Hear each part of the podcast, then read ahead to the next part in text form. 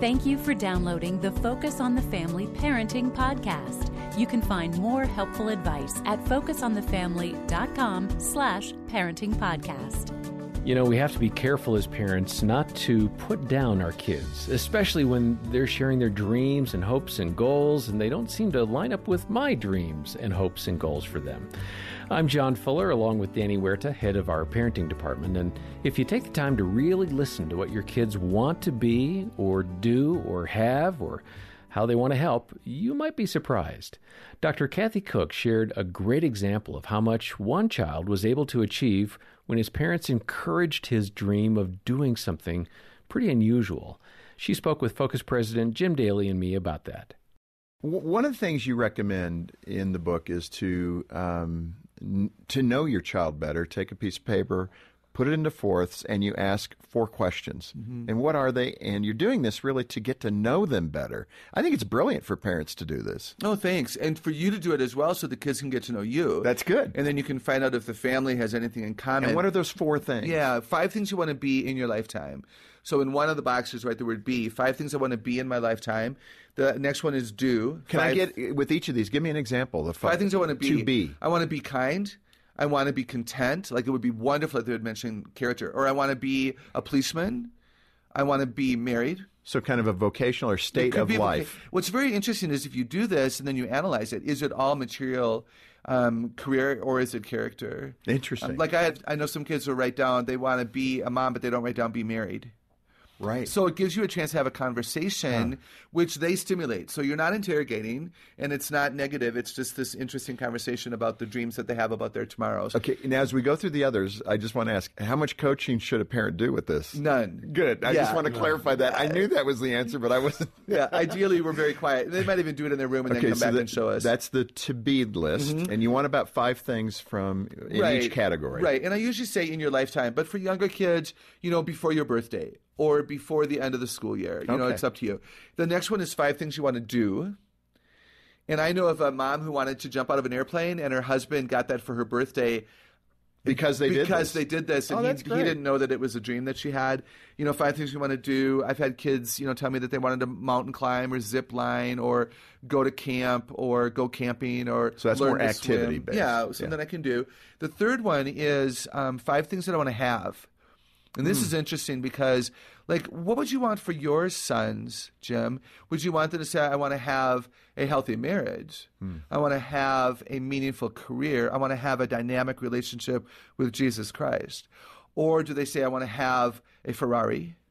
You know, I want to have a bigger house than anyone else on the cul-de-sac. Those are two examples that I've had from young people. So these give insights. They give great insights because the more that I know my kids, the more I can speak truth in ways that they can hear it. And the last one is five things I want to help, um, five causes or interests or people groups I want to help. Do I want to help the homeless, the hungry, the sex trafficking, um, the single moms, what do I want to help? And you can look to see are there connections between any of this? And th- now you have service projects. And when we serve as a family, we grow as a family, yeah. and kids listen to us more. So maybe you have a son who wants to help these people groups, and you find out a way in your community on a Saturday morning to do that. And now that kid's going to feel heard and known and empowered by you to be successful. And if you're seeing those things that would kind of, ooh, that one's probably not a good one. Mm. What's the tool for the parent to come back? I mean, you don't want to pounce, no, obviously. No. So if the child, I can see a boy easily riding down at age 10, 11, 12 a Ferrari. Sure. I don't know if he can spell Lam- yeah. Lamborghini, but you know, you're more into the toys yeah. and you're speaking about those things because yeah. this is what you want. Yeah. H- how do you parent them back to something more uh, higher, a greater A idea? greater goal or something realistic? I'd start with, you know, tell me about this this? Why is that important to you? Uh-huh. Let them tell you the story. They might have seen it in a cartoon or on a TV show, and it's totally legit. Um, and then say, "Well, do you know anything about that? Let's go Google that, or let's go to the library." And maybe they're going to find out that it's out of the question, yeah, if like you will. Six hundred thousand. Exactly. But the point there is, be cautious as the parent because you don't want to kind of eradicate that and say, "Oh, that's a horrible thing to be wanting." Mm-hmm. Don't, and you've got to be careful not to squash you know, even if their dreams are infantile or right. you know misdirected, right. you, you, need to nurture a better dream. May I tell you a story? There was a boy who went to, um, I don't think I've told this on the air before, 13 year old boy who went to SeaWorld and saw the dolphins for the first time and said to his parents, I'm going to do that someday, swim with the dolphins. This boy didn't even know how to swim. He was 13, had never taken swimming lessons. The parents had not rejected it as ridiculous. A lot of parents would have said, Well, you'll never be able to do that. The parents said instead, if you really like to do that, we better get you some swimming lessons.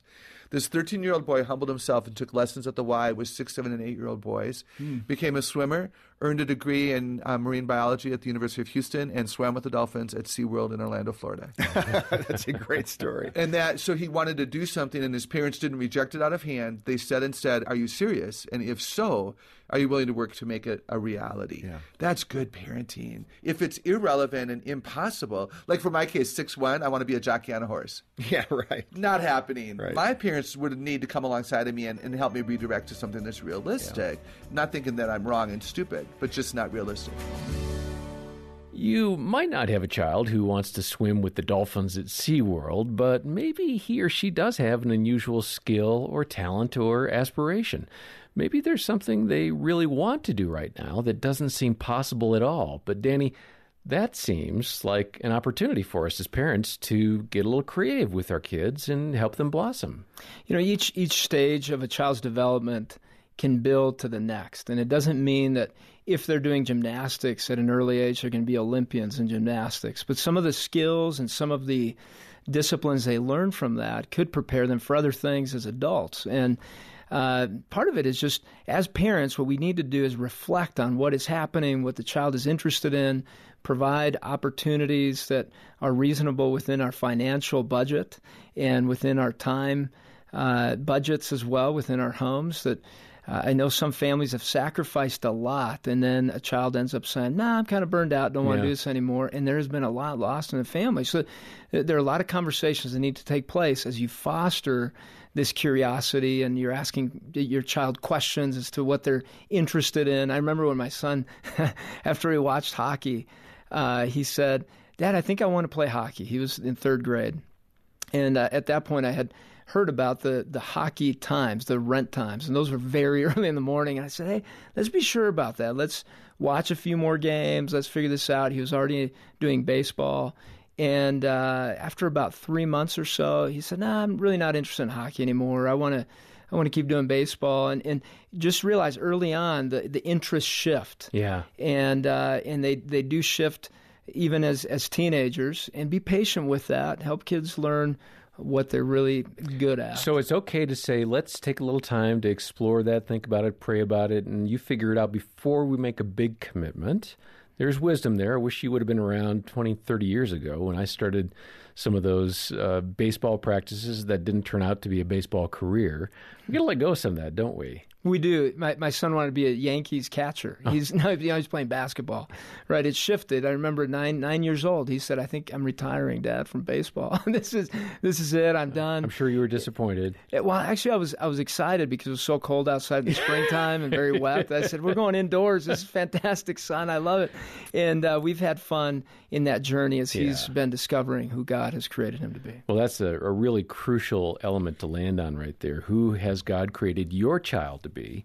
Uh, think about that. And then get a copy of the book from Dr. Kathy Koch called Start with the Heart. That really addresses a lot of what we're talking about here. And we'll send that to you when you make a donation of any amount to Focus on the Family today. And I wonder if you've taken our parenting assessment yet. It is a super valuable tool for moms and dads as you navigate the parenting journey. It's free, it takes a few minutes, and it really is worth uh, your investment of time. Uh, look for that and the book and ways to donate, all those links and more in the show notes. Next time, we'll have more from Dr. Koch about raising the kids you have, not the kids you want. And I'm John Fuller.